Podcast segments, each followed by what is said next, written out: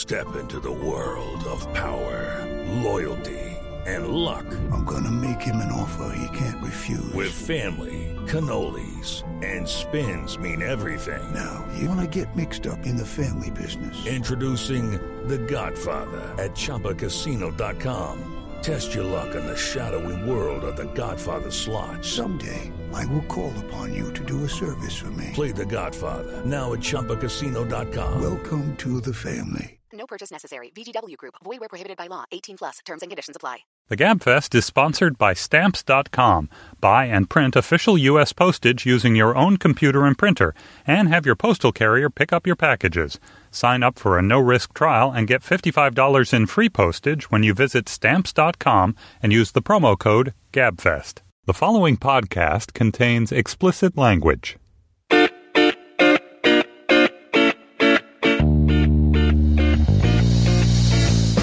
Hello and welcome to the Slate Political Gabfest for October 3rd, 2014, the Jump the Fence edition. I'm David Plotz, the editor at large of Slate. I'm in Washington, D.C. On this week's show, why is President Obama being protected by mall cops? We'll try to figure that out. Then, is Mitt Romney actually a credible candidate for president in 2016? Or is this just some elaborate prank pulled by a few people in the chattering classes? And then the weird Kansas Senate race in which a guy who will not say what he believes could tip the Senate toward the Democrats since they're going to lose everything else everywhere else. Plus, we'll have cocktail chatter and a great Slate Plus segment today. Wow, it's a good Slate Plus segment. I just listened to it. Uh, I'm about to launch this this uh, podcast where I interview people about their jobs, and today we're gonna we're gonna tease it with an interview with Stephen Colbert. Bits of my interview with Stephen Colbert, in which he talks about how he gets himself into character as Stephen Colbert. It's a fantastic segment. It's a really really interesting. He's such a good talker. And you can listen to that if you're a Slate Plus member, which you can become if you go to slate.com slash gabfest plus, or if you email me directly, david.plotz at slate.com. I will hook you up with the best discount. Emily Bazelon is with us in New York, and you are now a New York Times reporter. We can officially say that, right? New York Times Magazine Right. reporter. Exactly, What- staff writer. What did they What did they do to you to in, initialize you? I had a really charming meeting with the newspaper guild people on my first day on Monday, which I didn't actually quite understand that I am now a member of the guild. Kind of whether I like it or not, but I'm happy to be in the guild. And what I'm trying to remember is whether I was in the guild 20 years ago when I first was a newspaper reporter. I can't remember whether I joined Now, just. th- now you get like incredible retirement benefits because they would count Oh, you as oh, right. having Did they I sign hope- you up, or are you just a member of the guild? There's always that distinction between those who are free riders. they gave me a card to sign up in which it was the date still had the 19 in it. Like the year. Isn't that awesome? That is so. I think that is a metaphor. That that is the is best metaphor so for awesome. for unions in this country that I've ever heard. Wow. that's fantastic. But I sent it back nonetheless. I hope you're paying. You're not going to be a free rider, are you? Yeah, no, of course I have to pay whether I want to officially join or not. I am joining, I am paying, I'm doing all of that. Yeah. Wait, you have to pay whether you're officially joining or not, or is yeah, this we card talked check? about Yeah, this in our union right. segment about the Supreme Court. You have to pay because you are getting the benefits of collective bargaining Right. if you're a worker. Yeah. Okay. Uh, well, congratulations on your new job. So look for great Bazelon stories in the New York Times Magazine Thank coming you. soon. And John Dickerson. Not that you haven't been able to find them there before. That's true. Now there'll be even more of them and even better, possibly. John Dickerson is here in Washington. He is Slate's chief political correspondent, political director of CBS News. Hello, John. Hi, David. we've got so many great live shows coming up. You, if you, no matter where you live in this country, there's a great live show coming up for you. So, this weekend on Sunday, we'll be doing our live show in San Francisco, the Super Fest West. That is now that is sold out. Uh, and then on November 12th in Chicago, we're going to do a live show. You can get tickets for that at slate.com slash chai gabfest. It's at the Park West. Ask Amy. Amy Dickinson is going to be our special guest. It is our conundrum show. It is the funnest show of the year. It's really fun live. You'll get to ask awesome questions. John Dickerson will will morally struggle. He will wrestle with himself. He will get sweaty wrestling with himself morally. That's going to be a great show. Slate.com slash Chai Gabfest. And then on November 17th, just a few days later in New York, we have our second Superfest. John? Superfest East in New York at the Williamsburg Hall of Music, or the Music Hall of Williamsburg, or the Williamsburg Hall Music, something like that. Tickets for that are at slate.com slash superfest east.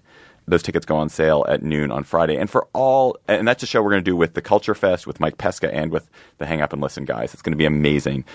For all these tickets, you if you're a Slate Plus member, you get 30% off. So please go slate.com slash chai gabfest or slate.com slash superfest east.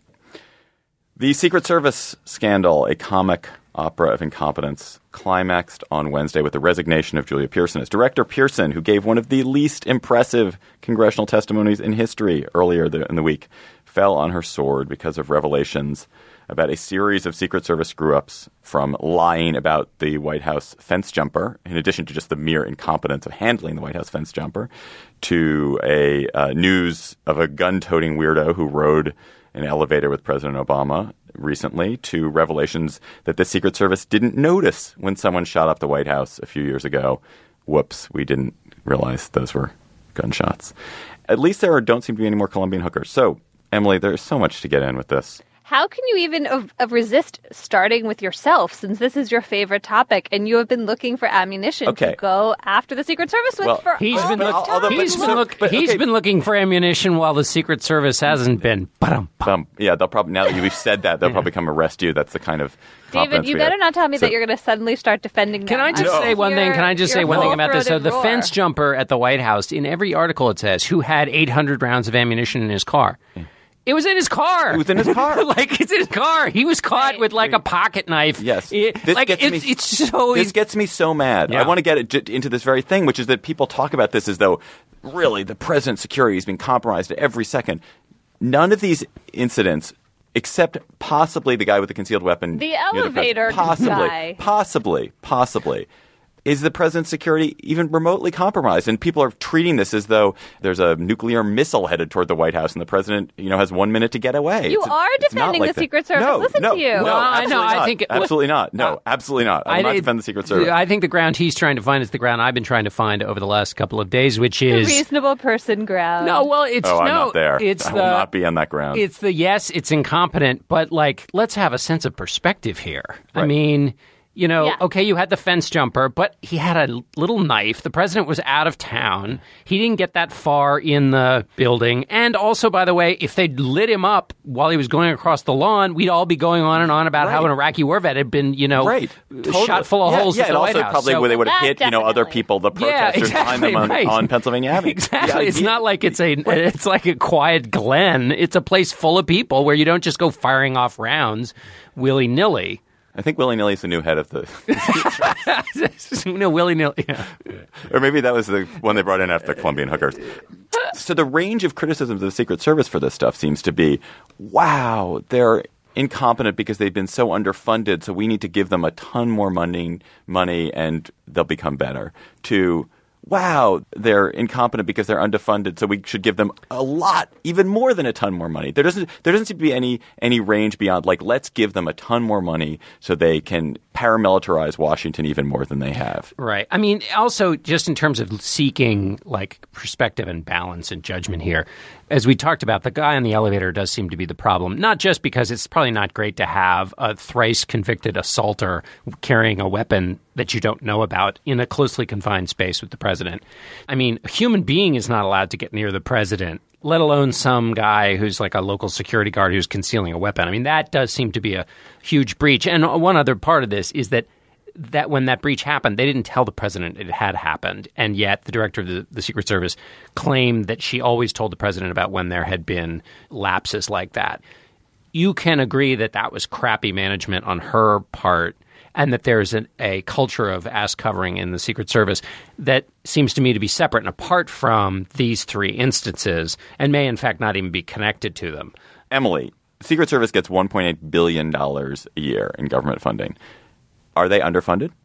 I was amazed there are 6,600 of them. I mean, we're supposed to be worried that there used to be 6,900, but when I read that number, I thought maybe it had an extra zero on the end because it just seemed like a lot of people. I mean, obviously they have an important job and we have to respect that. But when you read that the White House didn't have an automatic lock on the front door, it's hard to see how a lot more money is the problem as opposed to just a kind of smarter way of doing this job that makes use of basic technology. Which they also didn't have like sensors for the front lawn. I mean, there seemed like a lot of. They of have so much things. technology. Those guys have way, way too much technology. I will tell you the problem with the Secret Service in a nutshell. Good, tell us. Okay, the problem with the Secret Service is not that they're incompetent, although they may well be incompetent, and they seem to have been grotesquely incompetent in at least a couple of these cases. The problem with the Secret Service is that they are unaccountable to anybody because they exist in this netherworld where and especially now they've been put in, under the Department of Homeland Security, where it is not possible to question what they do.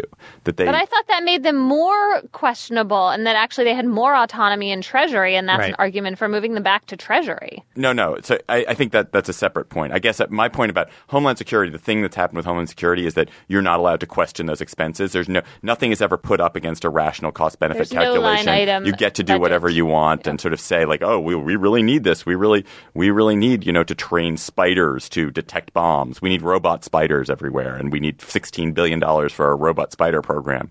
It will defend the homeland. You're like, okay, we guess we need robot spiders. I feel that the Secret Service is one big robot spider. Is that you? It is a black box. we have no idea. Do they have enough people to protect the president?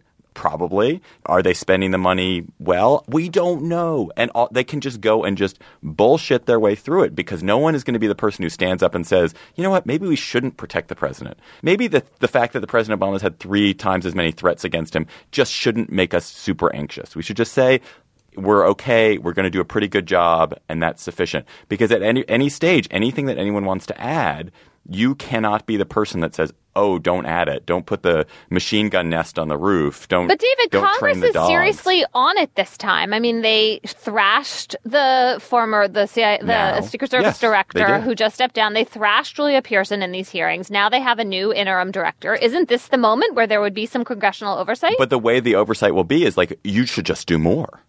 The oversight is going Well, be right. it's a maximalist oversight. It's only. But do that- more. There's no there's no sort of like let's really think about Well, this and apply some sort of But- rationality to it in the way that we have tried to apply rationality to all other kinds of programs. Well, we've we tried and failed in many instances, but the fact that they are autonomous and can't be uh, and are held unaccountable, it has not been improved by the accountability we're seeing right now. Which is, as you said, Right. the reaction It's is the you de- shoot yeah. more and It's do Department of Hysteria. And It's now it's going to be even worse, pure right? Because anything in the future when they ask for money, they'll just say, "Well, you know, look at what happened when we didn't have the the money Right. before." I want to ask you to this question though, which is that some people have tried to make the claim that as a political matter, this will make people feel ever more the f- fact that Washington screwed up, can't get anything right, that government is a mess. What do you think about that? A, do you think people will feel that way? And B, do you feel like it will be a lasting burr under the saddle for them? I think A is absolutely true, but it's really a short technical advantage for the Republicans who are able to do. It's a wonderful. This is a wonderful episode for the Republicans because it reinforces their basic theme, which is that Washington is kind of incompetent, the government's incompetent, Obama's a bad manager. At the same time, it allows them to appear to be really, you know. S- Deeply concerned, as probably they are, with the, with patriotic. the patriotic and concerned with the safety of the president. It's a lovely position to be in, and I bet I, I haven't looked at the polling data, but John, I'm sure, is about to whip it out. All evidence shows that this is probably accruing to the benefit of, of Republicans as far as 14 goes. Well, I don't know. I don't think anybody's I bet done it's polling on it yet. I think it's irrelevant. Since she resigned and they've got a new head of the Secret Service, unless the Post comes up with another amazing story, I think it's come and gone and totally will be forgotten. As opposed to, say, the VA scandal or the The IRS. VA scandal, totally forgotten. Well, there are a lot of veterans to whom it's still important. Because I was having this discussion with somebody yesterday about the political implications. And I mean, this isn't, as opposed to the VA scandal, where there are veterans who do vote in important battleground states and people who feel strongly about veterans, whether they have relation to them or have served themselves. In this case, people don't want the president to be shot, but this isn't affecting them in their daily lives. So I think it has actually no impact, even on the question of Washington incompetence, which is basically people are at a very low level of confidence in Washington's ability to get anything right. This will affirm and confirm what they previously believed. I don't think it adds new members to the ranks of those who think Washington's incompetent. And I think it goes away and is already away by the time people are listening to this. I just want to make my point, which I make every time I hear the word Secret Service.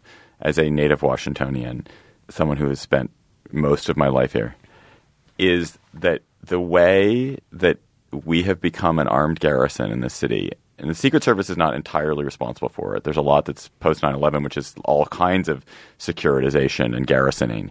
But our president travels like the head of a totalitarian regime travels. He travels at that level of threat level, the way public safety officials treat the public when there's any person of importance around is grotesque. The level of bullying, of intimidation, of screaming at, of general treating you as not as a citizen who has a right to be on a public place and to see your public officials, but as someone who is who is an imminent threat is disgusting. And I hate living. It's one of the things I really hate about what's happened in Washington.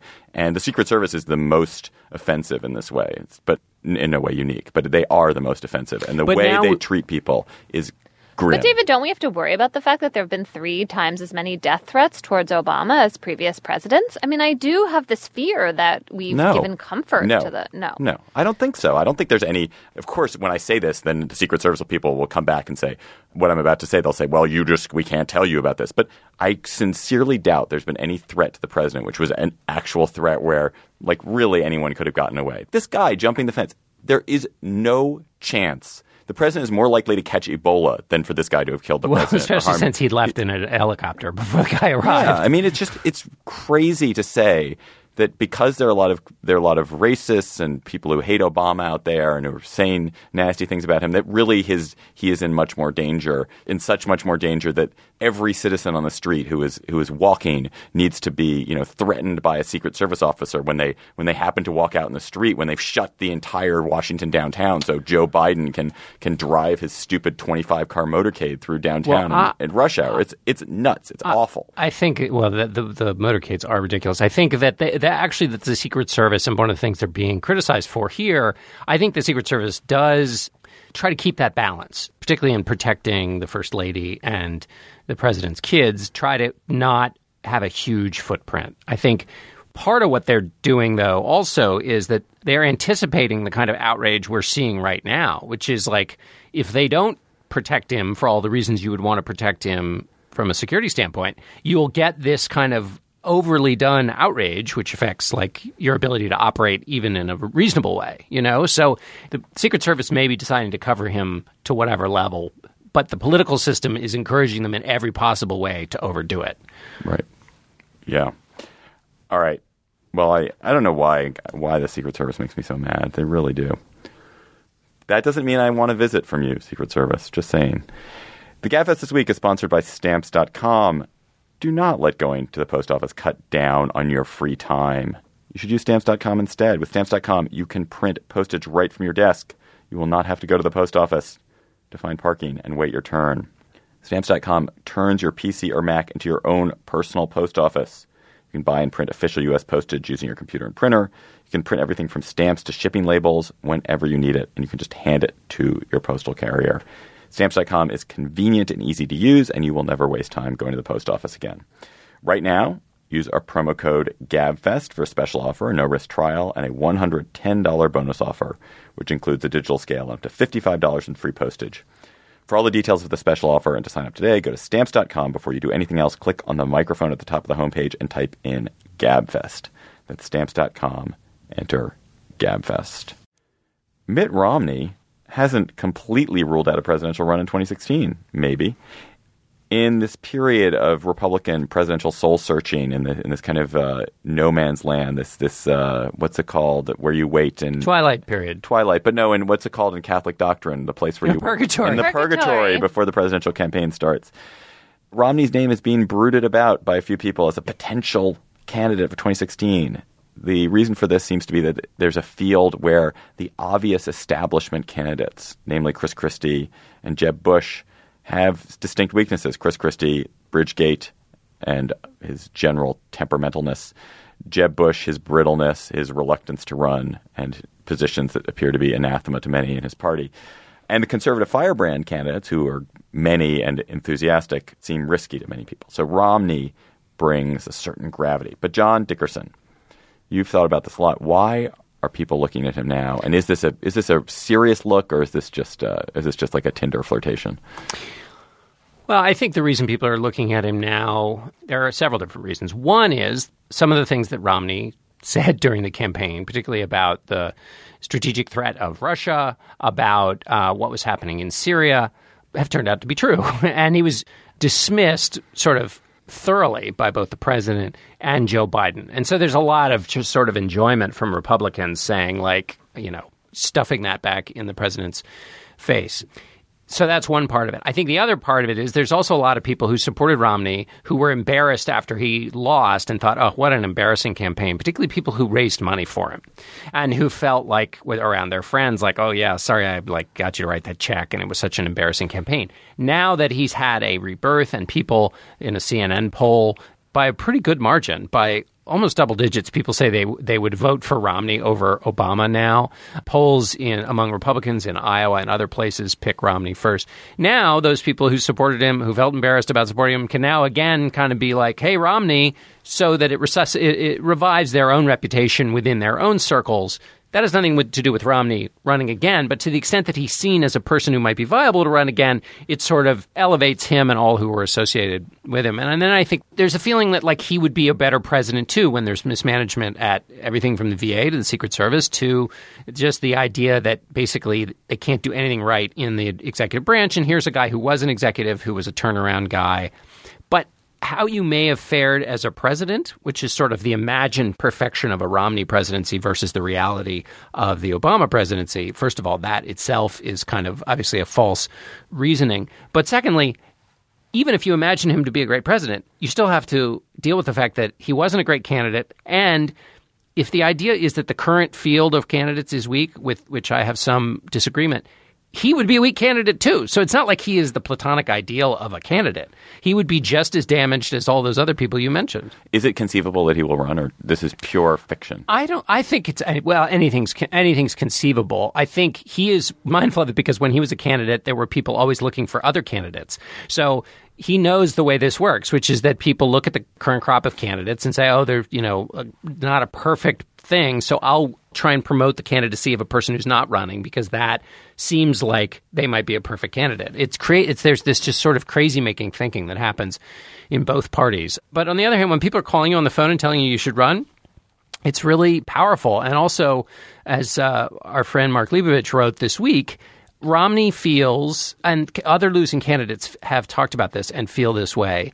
This interesting, and we should put a name to it, and I'm surprised Mark didn't it's not phantom presidency syndrome, but there is a kind of glumness and mild depression. depression that kicks in when you think of like look at where the country's gone. I could have done something to fix that, and because I lost my campaign, things are going poorly in the country, and they feel. also, assured, nobody returns my phone calls or wants to have anything to do with. Well, that's not happening to him. He's getting. He's uh, incredibly He's sought he's very sought after on the campaign trail. He's all you know. He can write and appear on any show he wants to. The fundraising committees that are raising money for Republican candidates are sending out lots and lots of emails under his name, which matters because what they're trying to do is get people who've given already to open up their emails, and they're more likely to open an email from Mitt Romney than any other Republican luminary at the moment, or not any other, but certainly he's a major contender. So he isn't going through that depressing part of it. In fact, it's kind of the opposite. He's got all these people who feel bullish about him again again, and and that is um, that is encouraging. But I think in the end. I mean, if he is a long term business thinker and recognizes the trends and not the sort of whiff of the moment, he would have to decide that he could do it again, but it would be just as brutal as before, and there's no guarantee of success. Emily, John sniffed at this a minute ago. Is this a weak GOP presidential field, or is this just a moment where people are going through the kind of anxiety if you're a Republican about, well, we don't have anyone who has the stature of Clinton? Or is it for sure true that they're weak? Well, they don't have a shoe in, but that could end up being a strength for them because they could end up having a feisty set of primaries in which Ted Cruz and Marco Rubio and Chris Christie and maybe Jeb Bush battle it out, and the best candidate emerges from that field and turns into a stronger candidate. So it seems to me like they may feel like Clinton is way ahead at the moment, but they could very easily catch up and overtake her. And to me, Romney is like yesterday's lunch times three, and I can't really imagine it playing out in his favor. I would think that protecting his own reputation, eventually he would be more worried about being a third time loser than feeling like it's really possible that he's going to He's also old, right? He would be He's old. He's 67 yeah, now, he's as old right? as old as Hillary. So so that that advantage would be lost. And and also, John, I mean, I'm sure this is the point you're about to make. This is going to be a phenomenally strong Republican presidential field. These guys are so smart. I I agree. I, this is one thing that just like floors me is that there's this feeling that because there's not a front runner, that it's a weak field. In other words, there's not one like anointed candidate. When there's one anointed candidate, you could argue, in fact, I think I do, that that means it's a weak field. I mean, a weak field means you have multiple strong candidates. That may not mean it's going to produce the best possible candidate. That doesn't mean each one is fantastic. But I mean, you've got like like five or six governors who are thinking about running. Um, We're all smart. who are all smart, We're and all we're, you know, smart. John Kasich's about to win Ohio by 20 points. Ohio, Right. He's gonna look crucial, formidable. yeah, a crucial state. And then you've got other people. I mean, you've got Rob Portman, who is, you know, maybe he's not going to like change the world in with his charisma, but I mean, he is a durable, reasonable senator. And if you look at the past in past races, I mean, look going back even back to 1980, you never had such a, a field with so many possibilities in it. You had maybe one strong candidate, but then you had a bunch of other kind of also rans. There's never been a group of thinker uh, of those who are on the on the sidelines thinking about getting in who meet a bunch of the serious tests. Also, just one other thing is that you know when Ronald Reagan ran uh, in both in 76 and 80, there were plenty of people who treated him basically the way people are treating Rick Perry now, which is like big dummy, like an actor as president. Pfft, never. Like totally laughed and joked about him as a. You mean we can't write off Rick Perry? He's going to come roaring back? Well, I know. I'm just saying that at the time there were all of these smart people who said, "Oh, that's pathetic," like pfft, Reagan, and the same with George W. Bush, like, "Oh, drunk, like totally did it on his dad's name." Weak governor in Texas. Bill Clinton, governor of a small puny state, like last in the country on this, that, and the other measure. Like that guy's never going to be president, and if he is, he'll be like. So a lot of times these candidates don't fill the office until they fill the office. Oh, and by the way. Barack Obama, one term senator whose middle name is Hussein, who's never run as much as a lemonade stand in his life, running against Hillary Clinton, like this formidable Democratic powerhouse. Lots of candidates who have John gotten the nomination, gone on to be president, and sometimes even been successful presidents, have looked like total losers at the beginning. So there's this very weird thing going on. And like even people who are practitioners of this kind of don't allow for that. I think this is going to be an annus mirabilis for the Republicans because the the quality of these people who about with whom I disagree on virtually everything, but the quality of their minds, their strategic intelligence, their energy, their youth, their vitality, their ambition is it's like nothing you've ever seen. There, there are ta- I mean, look, it's Rand Paul, Marco Rubio, Ted Cruz, Paul Ryan, Bobby Jindal, Rick Perry, Scott Walker, Chris Christie, Jeb Bush, Mike uh, Pence. Mike Pence, uh, Rick Santorum, for God's sake. That's an That's a whole football team. unbelievable- Yeah. Go Panthers. Unbelievable. There's not a there's not a dud in that bunch. Any one of those guys could turn out to be, and they are all our all our guys, could turn out to be an amazing presidential candidate. So the, the, I don't see how Romney uh, how Romney enters that field with any credibility. you don't even need to go all the way to the depot with David on that, but you can just say any one of those could be as good a candidate as Portman. Romney could be. Kasich. And, right. No, I know you. The, game- the list goes on and on. I and mean, now the bench. it, it's uh, and the Democrats have like two, two and a half. Who who who's the Well, second? They have Martin one. O'Malley. Martin O'Malley. Martin O'Malley. That's your shoe. Oh, I don't don't uh, uh, Martin O'Malley for for no other reason than you need a battle. I mean, it'll be really fascinating to see what he does. But um, you know, the guy's mayor of Baltimore, governor of Maryland. Like, uh, he, this isn't like Michele Bachmann. So, like somebody who's never run anything. He's got a narrative, uh, but I'm, I'm not saying he's you know he's running against a pretty massive machine. But I'm just saying like he's not a total. All right, last question on this topic, Doorstep. Emily. There's something about the three-time presidential candidate that appears comical in a way the two-time presidential candidate doesn't. Yeah, it's true. Dewey, Adlai Stevenson. Harold, Although Harold Reagan, Stassen. Reagan, you could argue was a three time. And Nixon, Nixon, No. Nixon, Nixon. I mean, Nixon, you- no, just I guess two. When was Reagan? What was Reagan? I think he. I think I can't remember, but I think he flirted in '72 with it. I think. I, I mean, it doesn't almost doesn't count, but I think there's a way you can claim Reagan's three. Let me search my But the- recollection. you know, winning. I, I, I wonder if there's anyone who's won on a real third candidacy.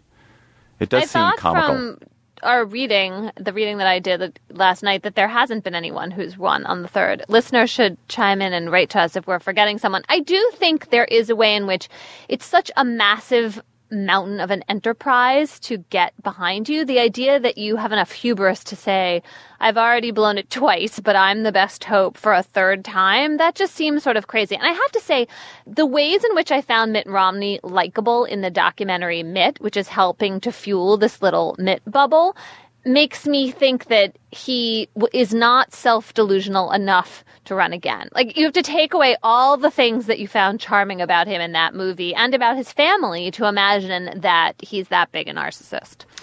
By the way, Reagan did test the presidential waters in 1968 as a part of a Stop Nixon movement, which is kind of funny. So that's the year. It's not 72, but 68.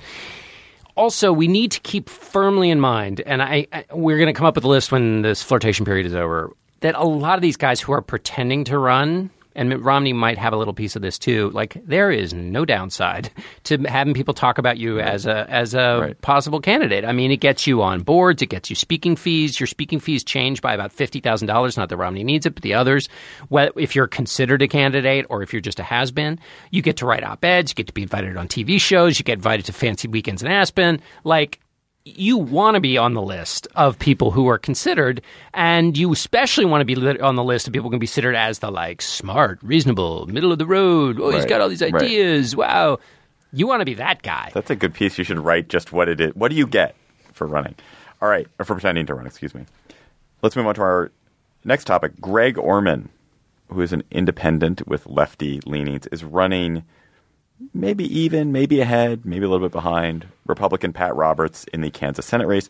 Orman is one of those ridiculously wealthy finance guys who decided like he really should be an elected official, and he may well succeed. His strength as a candidate persuaded the Kansas Democratic Party to push their own nominated candidate out the window so that Orman would be alone on the ballot against Roberts.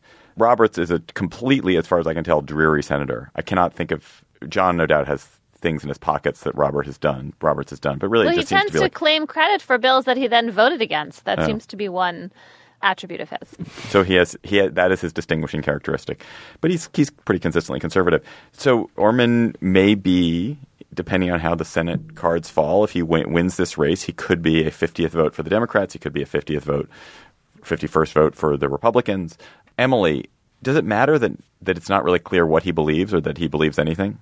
Yes, it matters, but it seems like at the moment it's kind of helping him because if he defines himself as being too close to the Democrats, in fact, perhaps at all affiliated with the Democrats, then he becomes much more boring and also maybe too liberal for Kansas, which is pretty conservative. So I think it's smart of him not to say who he'll caucus with or even what he thinks about many things. On the other hand, it's kind of embarrassing to imagine we're going to have someone elected to the Senate whose views about some very basic pressing matters are a big question mark. Well, so he's running on a platform of like bringing people together and working out compromise. Like, first of all, that was essentially a version of what the president ran on. And if the president of the United States can't do it, how is like a junior, a freshman senator from now? He'll have a certain amount of power because of who he decides to caucus with and how he plays it if he gets elected, depending on what the numbers are. But of course, not if he's the like. So, say he gets elected and Republicans pick up seven seats who cares about Greg Orman, right? I mean, he can caucus with Republicans if he wants, but they don't owe their victory to him. And so he'll get some committee assignments and we'll never hear from him again. But the idea that like he's going to like change things by the power of his own, you know, strengths and is just cockamamie. But you could imagine if we were writing the like pilot for the TV series, right? That the guy who tries to stay everywhere at once and just rails against the system, which by the way, staying everywhere at once and not taking a position is like a thoroughly political thing to do and not although you can turn around and try and make it into like a sign of your independence. There is this feeling, A, in the land, and B, among the moneyed classes who are infuriated by the stupidity of the way our government works or doesn't work, as the case may be, and particularly the way the Senate is filled with grandstanders and people don't get anything done, where you could see them like just dumping mountains of money. It's a little too late in this race to do it, but behind such an effort, something that just calls itself independent, just to kind of break up the stupidity. In other words, it's so hard to break up the stupidity. Why not? And I'm sort of fantasizing now about the presidential race. If you've got billions of dollars, why not drop a hundred million on a candidacy that you're pretty sure is going to lose, but that might just kind of throw a cat amongst the pigeons and shake up the race and get people freaking out and create a sense of serendipity in a process that is so thoroughly like sclerotic and stuck in grooves that like why not spend your money that way so Gee, i that's think that, a really compelling campaign slogan. I like now. I really want to get out the door and go campaign. but you just your campaign is against the existing stupidity. The system that's rigged on both sides and rigged not just by powerful interests who have the senators and congressmen in their pockets but also rigged in the sense of it, basically it's pent up by these conventions of timidity and kind of hyperpartisanship. But so people hate. But then that. you're Ross Perot, except you're a senator, which means that No, no, no. I'm talking off- about getting. I'm, I'm, I'm sorry. I've blown past the reality of the moment. I'm in my sitcom here. No, I'm talking about as a presidential candidate. I mean, Well, I think what the he's Michael touching Bloomberg on. fantasy too. Yeah, although Bloomberg's a, not a great vessel for it, but you would need to be. I mean, he's his checkbook And is a Ross, good vessel. Well, you have you have the you're Bloomberg model and you have the Ross Perot model. Right. Bloomberg, you have the kind of hyper rationalist robotic genius, and in Perot, you have the the lunatic uh, genius. And Right. you, you have to pick one of those. Well, I guess what I'm saying is neither of those two, but an Orman at the national, at the presidential level. In other words, somebody with a great deal of their own money who is kind of of a slightly newer generation than than that Bloomberg. is just fantastical. well, I'm not saying they would win. I'm saying that they would Also- shake up a system that's basically stuck. I don't know. Hasn't this already happened before? No, And no, no. I don't mean. well? But sorry? You're not. Ross Perot totally no no no no no Ross no was no really- Ross Perot was Perot was an incredibly disruptive Yeah, force yeah. in that And- race. and I'm only talking about yeah. his But term he didn't race. Bill shake up the whole system No, but Bill, but he was I gone. actually don't think you're right about that, Emily. Bill Clinton's presidency is in many ways a response to Perotism, and he's a, he's a much more conservative and more fiscally kind of responsible president than he probably would have been otherwise. I think that's And- That's think- interesting. I think you can sustain that argument. And I, again, I'm making an argument for a disruptive. And I'm, I'm dropping that cliche because it's it's in that lane that I'm speaking, right? It's something that would shake up the presidential election process. Not somebody who I, I'm I'm not seeing this person as actually getting into office. I'm seeing them as a person who makes the next year and a half of presidential stupidity on the campaign trail a little less stupid. But okay, but the actual fact is that we're talking about a Kansas Senate race, and this guy, the idea that you could walk into the Senate and accomplish any of this Right. stuff is ludicrous. It's Right. just silly to think that you you are, uh, you know, the speeches you're making on the floor of the Senate are going to, Mr. Smith goes to Washington style, change how politics work. It's, On the other hand, Orman could get to the so Senate and pick up on some particular issue, which will suddenly become his passion. I mean, he did start an alternative energy lighting company. Maybe he'll solve climate change or get he'll bring some the carbon tax passed. He's. Exactly. Well said. All right, let's uh, let's leave Orman. I, I, it's, do you think he's going to win, John? I I think that Kansas reverts to form. I, I don't know. I'm not sure. I Though because they're I have two conflicting completely things. wrecked by Sam Brownback, their governor. I know exactly. Tax cuts. No, I know. mean, there and really Brownback the may very well lose, and the Democrats, all who turn out for Davis, may go for Orman. So. I guess what I'm feeling, I'm because uh, I'm also. I, my other thing I was going to say is maybe Orman wins, but it doesn't matter because Republicans take the Take enough seats. Take the Senate. Right. You can join Angus King over in the corner. Angus King, who is so independent he won't endorse him. I thought he did. No. I don't think I so. thought- I don't think so. Huh. All right. Well, we'll we'll find out. Okay. Let us go to cocktail chatter. When you are getting ready for our live show in San Francisco Saturday night, Emily, having a having a stiff drink to gird yourself for the show, what are you going to be chattering? I read Lena Dunham's new book, Not That Kind of Girl, last weekend, and I thoroughly enjoyed it. I found it charming and funny and not the voice of the generation as of her generation as Dunham is made fun of on her show Girls, but a voice I was really interested in hearing from and thought taught me something about what it is like to have just graduated from college or be a very much younger than me woman in the American world right now in a way that I really appreciated. So I recommend it. All right. I can't wait to read it. Hannah has a copy. I'm going to steal it. It's good. You'll like it. I, I know. I, I love God. I love her. I think she's she's just so fantastic. I wonder if people used to feel this way about Woody Allen. Like if you talk to our people in our parents' generations, they felt the same warmth and admiration for her, for Woody Allen that I feel for Lena Dunham, or whether they, it was always tinged with Woody I Allen. see. I find the Woody Allen comparison not to be entirely apt because I think his neuroses have always been creepier. But did people always feel that way? I want. That's. I wonder. But clearly, retrospectively, they're super. I mean, if you go all the way back to Bananas and Sleeper, maybe not. But once you, I mean, and I'm a big Annie Hall and Manhattan fan, but I just feel like Lena Dunham is much more sort of youthful and exuberant. You're not saying disparaging things about Sleeper, are you? No, no, I was saying that that was the most charming face of Woody Yeah, Allen. yeah. A movie, by the way, that one cannot get on Netflix. That's a mystery to me. Hmm. My children have not seen it. All right, You can't get Sleeper on Netflix? I can't. John Dickerson. Why don't you chatter? So my chatter is about something that has come up more and more in conversations I've had with uh, campaign managers of these various campaigns, and it's always existed for the last several cycles, but in this cycle, it seems to come up all the time, which is that a lot of what campaign managers do these days in campaigns is spend their time answering emails with really bad ideas by incredibly wealthy donors to the campaign. So what happens is, you know, I've written a big check to the campaign or I've gotten all my wealthy friends to write a big check to the campaign and I've got a lot of ideas about the way things should go down. And those ideas are informed mostly by two things. One, like whatever link I've just seen flash across my eye and whatever my time on the internet is, which so I think that the entire world is based on whatever little thing I've seen or what my spouse is saying. And the one campaign manager in one race basically thought a whole new ad campaign by one of these outside groups. It's in the Colorado race. It was, it was uh, run by Crossroads. It was a group of women standing around the kitchen talking about Mark Udall and how he only talks about women's issues and he should should recognize that women care about other things too. A person involved in that race on the Republican side, right, on the side that wants to beat Mark Udall, was like, "Yeah, that ad campaign looks like a response basically to a donor who said, you know, my wife was saying the other day." So more and more, I hear these campaign managers talk about having to basically like spend their time calming down the guys with the money. Some other national Republicans were saying, you know, we're getting all these phone calls from our donors saying, stop talking about the social issues. They're like, we're not talking about the social issues. It's the Democrats who are.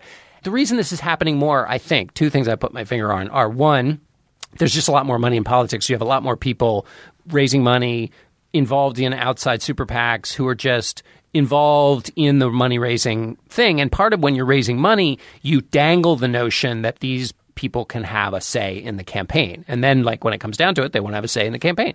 The other thing is the proliferation of media, which means that any blog post about any crazy theory can hit one of the inboxes of one of these wealthy donors and excite them and and uh, get them on the phone calling you and saying, you know, why don't we run a like duck hunters for for none campaign or you know, why don't we have her in so anyway, to all of you out there who have run who or who are running political campaigns, I, I feel you. I feel for your your pain having to answer all those phone calls and spend like hours. Don't you think most hour. of them are just like, and we really need to talk about charter schools? Yeah, uh, well, there's some of that. There's but- Education reform. No, a lot of them are like armchair political types who are so who are like, you know, well, why don't we just tell them that that Obamacare is bad, or you know, premiums are going up, or what? Like they just have some, like they have a lot of silver bullet theories. If you just run one ad saying that Barack Obama is a socialist, boom, done, it's over. Drop the mic, go home. I want to chatter about just my favorite idea I've heard in a long time. It's something called League of Kitchens. A woman named Lisa Gross in New York has started a business, I guess you would call it, in New York, in which she recruits immigrant women, or not necessarily women, actually, immigrants who are interested in food and cooking, are good cooks themselves, and have good command of English, and has them sort of tr- trains them a little bit and has them teach cooking classes and and uh, cooking experiences in their own home kitchens. And so you can go to the home of an Afghani woman, and she'll cook Afghani food. She'll teach you how to you know how to make these great Afghani dishes and talk to you about her life. and her her own experience as an immigrant. She has, I think, she now has about half a dozen or, or ten of these programs set up. It seems like such a great idea for for connecting with a food culture you're interested in, for con- making a human connection with somebody, and having a food experience that isn't kind of mediated through the grotesque food culture that we live in right now. I love this idea. Should be done elsewhere besides New York. Ms. Bazelon, it is so good to see you again. Uh, Mike Vuolo, uh, producer, he took a look at your minivan, and and we also had our intern Max Tawney take a look at it, get under the hood, and you know I know that it looks like it's just a flat tire, but I'm sorry to say there's a lot more than that going on here. Can you just take a look at the show page over here? You see slate.com slash gabfest. You can see that ball joint there. It's totally rusted out. You can't see it. Look just behind there. Behind that, see the email address there, gabfest at slate.com. The hydraulics right through there, completely shot. And you know, that would all be okay. That would be okay, Ms. Bazelon, but the timing belt, see where it says at Slate Gabfest? That needs to be replaced within maybe 5,000 miles or so. It's just going to go. It's just going to go. And Max also noticed that the manifold uh, heat controlling valves right there, look at how black and greasy they are. That's because What the Hall, John's car? The Is something wrong with John's car? Oh, I don't think Mr. Dickerson's car is. Uh, he didn't bring it into the shop today. the Haldex clutch, though, over there at facebook.com slash gabfest, also, it's just gone. It's gone. And I showed it to Andy Bowers, who's our executive producer, and he he noticed that your evaporative filter, um, control canister filter, it's expired. What's that? Yeah. So here are your choices, Ms. Bazelon. We can fix the flat, and that's fine. and You can take your chances. And I just can't guarantee the car is going to get through the next uh, the next uh, few days. Or we can do the work that, that you need. So How much is it going to cost? I thought you might ask that. It's about 500 for the filter. It's like 720 for the hydraulics. 1340 for the ball joint. The manifold valves run 225 each. There are two of those. The tire, the clutch, which we're going to have to order special, is about 165. So it's about 3875 for parts and another 1200 for labor. But so, um, but because you've been such a good customer, we can do it an even 5000. Hi, to you, the last uh, single listener who's listening to this podcast. We just like to thank you for hanging on. Subscribe to the podcast on iTunes. For Emily and John, I'm David Plotz. We'll be with you next week's our special Superfest West show.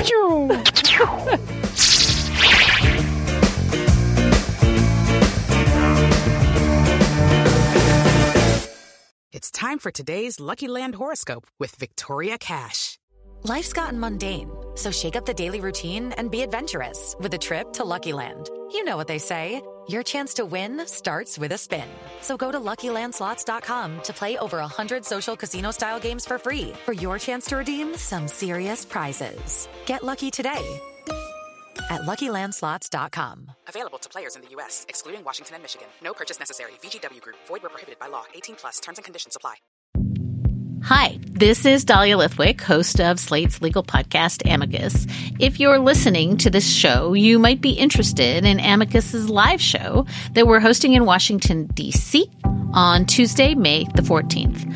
My colleague, Mark Joseph Stern, and I will be talking to some amazing guests, including Sherrilyn Ifill and a sitting state Supreme Court justice all about how originalism, a relatively recently invented way of interpreting the Constitution, has taken over the Supreme Court and radically reshaped the law.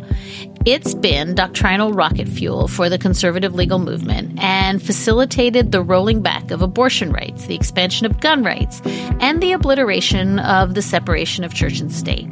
And as another wildly consequential Supreme Court term careers to its end, the court's originalists are on a tear. But there's something you can do about it, and we hope you'll join us in DC on May 14th to explore the possible pathways out of the current situation. Go to slate.com slash amicus live for tickets.